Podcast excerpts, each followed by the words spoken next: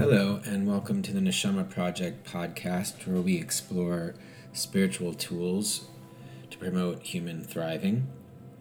I'm Rabbi Ben Newman. This week, I'd like to explore two different areas.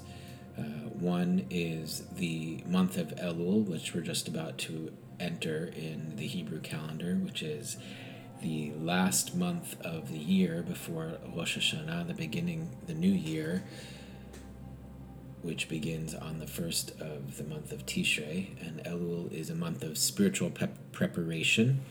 And we read a series of Torah portions that come at the end of the Torah in the book of Deuteronomy. And then we restart the Torah after the high holidays with the book of Genesis. The first thing I'd like to do today is read an excerpt from a book on the holidays in general, Jewish holidays in general, and the high holidays in particular, called This is Real, and You Are Completely Unprepared The Days of Awe as a Journey of Transformation by Rabbi Alan Lew. This excerpt is from his chapter on the month of Elul, which is the month that I mentioned before that we are in right now, and in particular, it's a excerpt, a section on Parshat Re'eh, which is this week's Torah portion.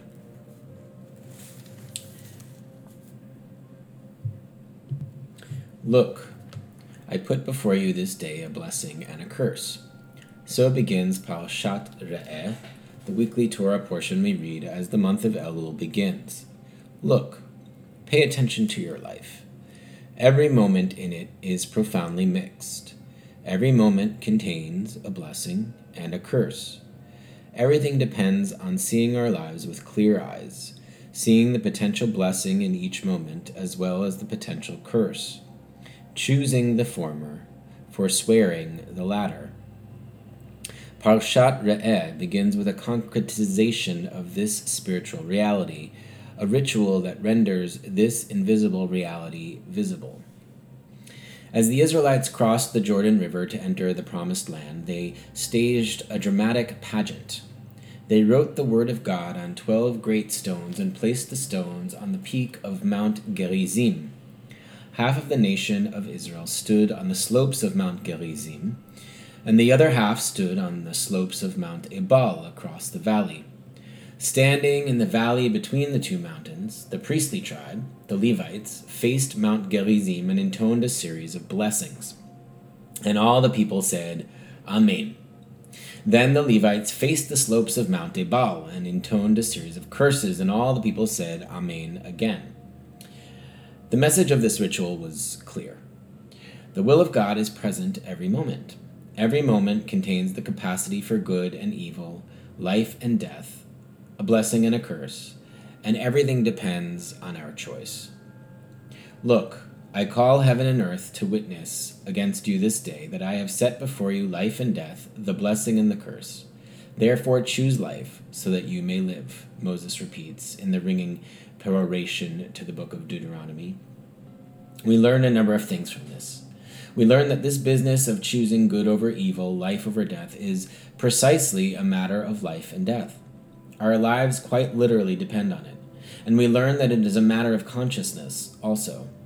We have to come to see our life very clearly, clearly enough so that we can discern the will of God in it, so that we can tell the difference between the blessings and the curses, so that these things are arrayed before us as clearly as mountains, as we intone their names from the valley from the valley in between, that sliver of eternity on which we stand and that we call the present moment. This is why we are advised to spend the month of Elul in the regular practice of introspection, self examination, and silence.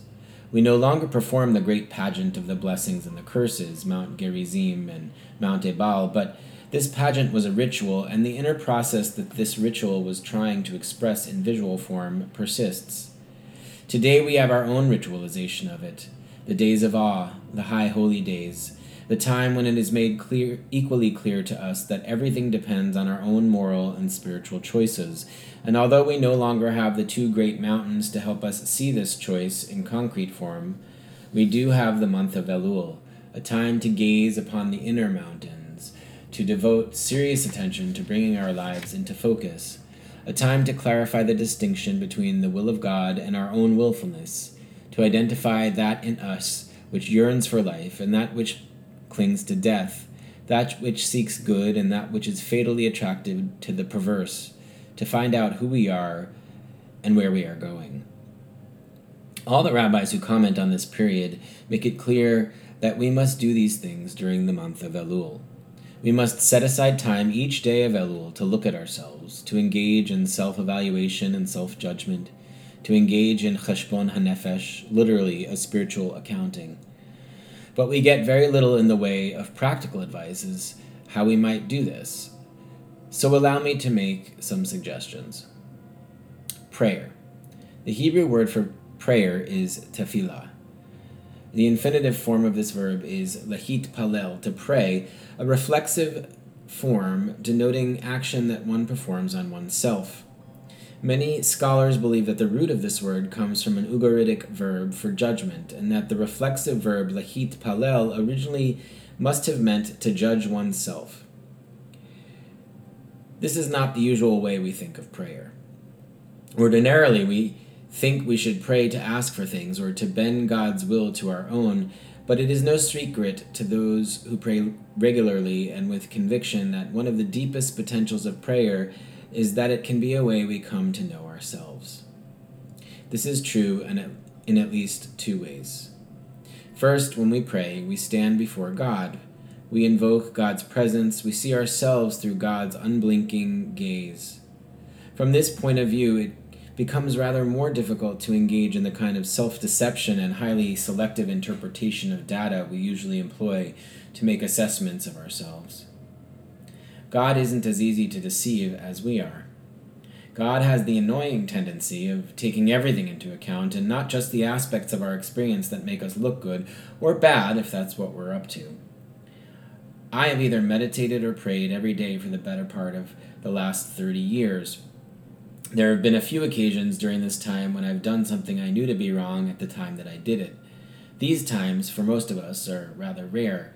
Most of the time, the negative, destructive things we do are done unconsciously. The remedy for this, of course, is simply to become more conscious, more aware. But what about those rare times when consciousness is not the problem?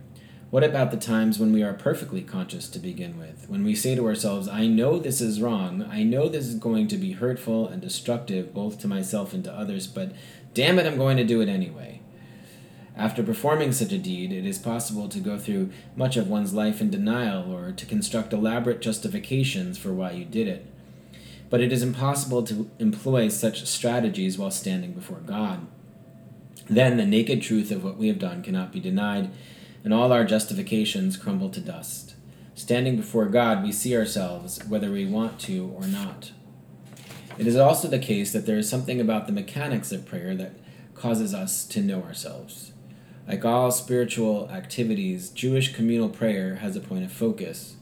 In this case, the words of the prayer book.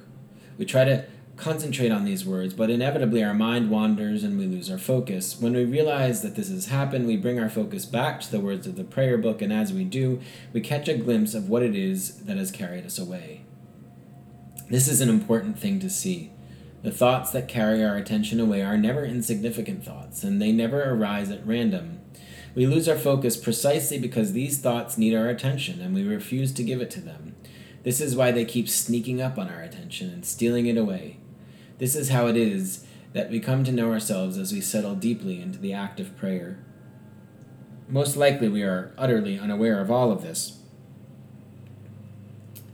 After all, it operates well below the level of consciousness. Nevertheless, sitting there with the prayer book in our lap, we begin to become aware of the things we've been trying to avoid. We be- begin to see things from which we have been averting our gaze, unconscious material begins to make its way toward the surface of our consciousness. So, during the month of Elul, one of the times we can use to examine ourselves, to engage in self assessment and self judgment, is the time spent in communal prayer. We can either devote more time to this activity, or if we already pray quite regularly, now we can do so with a more focused intention to having to have our prayer become tefillah in the original sense, an act of self judgment, an opportunity to see ourselves more clearly. Meditation also presents us with this opportunity.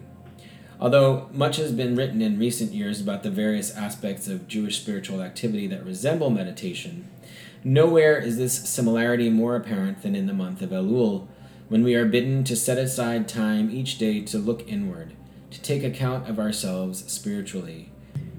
Sitting each day at a specified time during the month of Elul, we may focus on our breath and our body holding our body at the balance point between tension and relaxation, watching the breath as it enters and leaves the body just below the navel, letting the belly fill up with breath, then letting the breath go out. As we saturate these moments, these most fundamental aspects of our reality with awareness, we find that we are inhabiting ourselves in a deeper way than we usually do. And gradually, this sense spreads to our heart and mind and our soul, and we find that we are also inhabiting our feelings, our thoughts, and our spirit more deeply. That we are filling these things with more consciousness than we usually do, that we are feeling them more immediately, more concretely, more viscerally. In short, that we are coming to inhabit the present tense reality of who we are, coming to see our real moral and spiritual position and what is required of us next. Exactly the same phenomena we described in relation to prayer arise when we meditate. That moment of insight where we bear witness to the thoughts that have carried our awareness, our, our awareness away.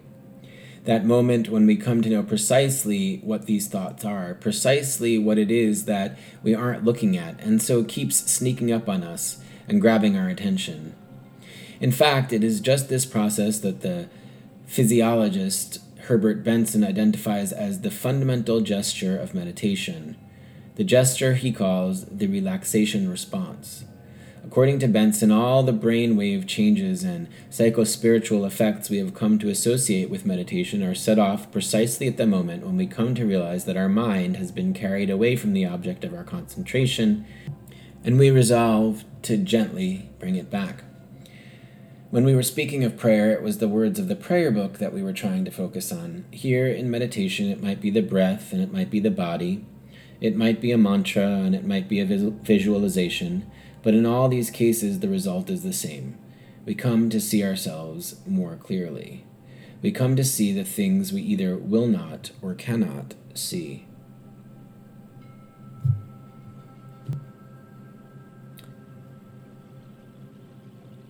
And finally, Alan Lew writes focus on one thing. It may not be realistic to expect a significant number of people to suddenly begin showing up at prayer minyans or meditation groups during the month of Elul. Some of us are simply not made to engage in these activities, not in Elul, not ever. Many will never get over finding the daily prayer service tedious and opaque. Many others will always either be frightened to death or bored to tears by the prospect of meditation and the blank wall of self it keeps throwing us up against so relentlessly. So I am pleased to inform you that it is perfectly possible to fulfill the ancient imperative to begin becoming more self aware during this time without doing these things. Let me recommend a simpler method, and you won't even have to set aside a special time to practice this. You have set aside the time already. Just choose one simple and fundamental aspect of your life and commit yourself to being totally conscious and honest about it for the 30 days of Elul. A world in a grain of sand, as the poet William Blake reminded us. Everything we do is an expression of the entire truth of our lives. It doesn't really make any difference what it is that we choose to focus on, but it ought to be something pretty basic, something like eating or sex or money if for no other reason that these concerns are likely to arise quite frequently in our lives and to give us a lot of grist for the mill. Parshat Re'eh has some interesting things to say about eating, for example, that might be helpful in this regard. After the ancient Israelites offered a sacrifice, they were bidden to eat it, but, quote, only all that your soul desires, unquote. This is a strange phrase, is it not? Only all that your soul desires? What could it mean? All that your soul desires seems to suggest an unlimited condition. What then is the force of the limiting only in this sentence?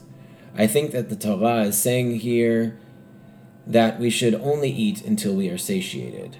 Quote, You shall eat and you shall reach the point of satiety, and then you shall bless the Lord your God. Unquote. This familiar imperative is also found in Parshat Re'eh, and it expresses the same thing. We should eat to the point of satiety, but not beyond that point. We should eat only what our soul desires, only what our body requires, and not what our unconscious desires bid us to eat. I think it's a very rare thing that we eat out of hunger these days, and it is even rarer that we stop eating when our hunger is slaked. At a rabbinical retreat once, a man gave me a stress measuring device called a biodot. The biodot was a tiny piece of paper treated with a chemical that responded to changes in temperature by changing color. The idea was that when we were under stress, our fight or flight instinct rushed all the blood in the extremities of the body where it would be needed. All this blood rushing to our hands raised the temperature there, so when we were under stress, the biodot registered this change in temperature by turning black. In happier, more relaxed states, the blood settled back into the heart and the inner organs, leaving the hands much cooler. At such times, the biodot turned green, and then finally, when we were in the deepest state of relaxation, a radiant cerulean blue. Back from the retreat, I watched the biodot changing color as I went about my life for several weeks. I noticed, for example, that as soon as I walked into my synagogue, the dot turned a livid, menacing black. It made no difference what I did there. I could pray, I could meditate for hours, but just being in the building threw me into a deep state of stress. Conversely, there were activities that were just as dependable for producing the bright blue color that indicated a state of relaxation so deep it bordered on bliss. Chief among these was eating. Whenever I ate, the biodot turned its most radiant blue. Clearly, eating was an activity with profound emotional and spiritual reverberations, and just as clearly, it was an activity that resided at the opposite end of the emotional spe- spectrum from stress. Suddenly, it seemed pretty obvious why eating often becomes something other than the simple act of satisfying our physical hunger.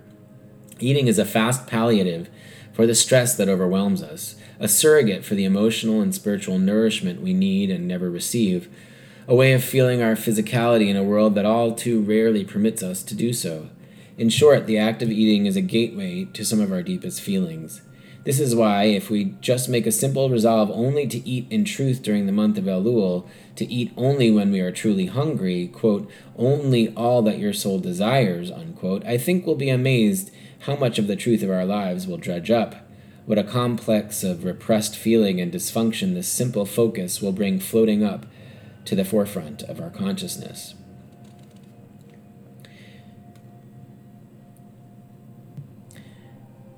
Money can also be another fruitful object of mindful focus. Recently, I enrolled in a computerized banking service. Every day, the computer shows me a complete breakdown of every financial transaction I make, every penny I spend, I find that I am no longer able to entertain fantasies about how I spend money.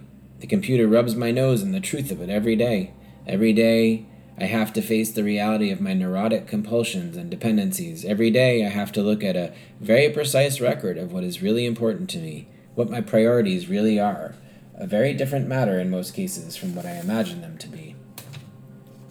The truth of our lives is reflected in everything we do, and if we focus on even one small part of our lives, it brings up the entire truth of it. So we can pray, we can meditate, and we can set aside a moment every day for reflection, or we can simply choose one thing in our life and live that one small aspect in truth, and then watch in amazement as the larger truth of our life begins to emerge. The truth is, every moment of our life carries with it the possibility of a great blessing and a great curse. A blessing if we live in truth, a curse if we do not. This is the time of year we are bidden to know the truth.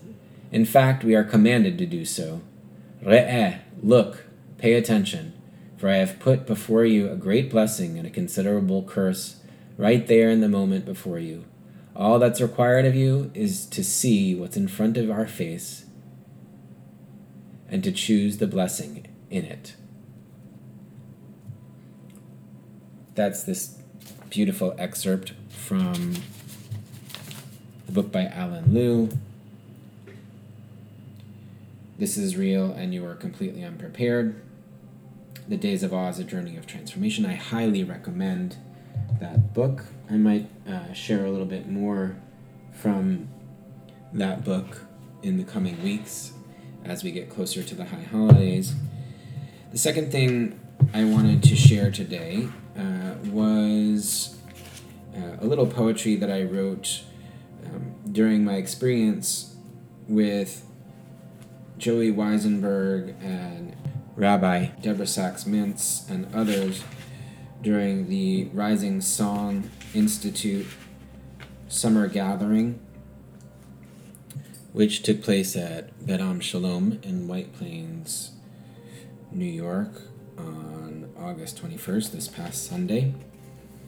It was an amazing experience, um, like around 150 people singing together uh, at first, I was a little reticent because we all had to wear masks, and um, I thought I was going to go and just listen and maybe gain some ideas for music for high holidays and some professional development opportunities. Um, but I just slowly started to sing a little at a time. I said, okay, I'll just sing a little bit, and then it little led to a little more, to a little more, and then by the end, I was completely singing and I also uh, had an experience where uh, I had a deep emotional catharsis from the music and singing. Uh, and I realized that it was much deeper than just professional development that I was undergoing there, and that uh, music is so powerful, uh, such a powerful way to open us up spiritually and emotionally. And uh, I really felt transformed through the experience of singing together, and I felt spiritually enlivened uh, through that experience, and not just in a, um, not just in a sort of ecstatic way where I was avoiding my difficult emotions. I was actually encountering some difficult emotions I was having through the process of singing, and through some of these songs that I was singing and uh, I was having an emotional catharsis. So I wanted to uh, read, I wrote a, a bunch of poetry on Sunday, but I just wanted to start by reading one of the poems that I wrote, and maybe in the coming weeks I'll read some more of the poems that I wrote. Uh, I wanted to start with the first one that I wrote, which is uh, about music and how it is that uh, music has evolved to become what it is. Uh, I, I think that's enough of an introduction.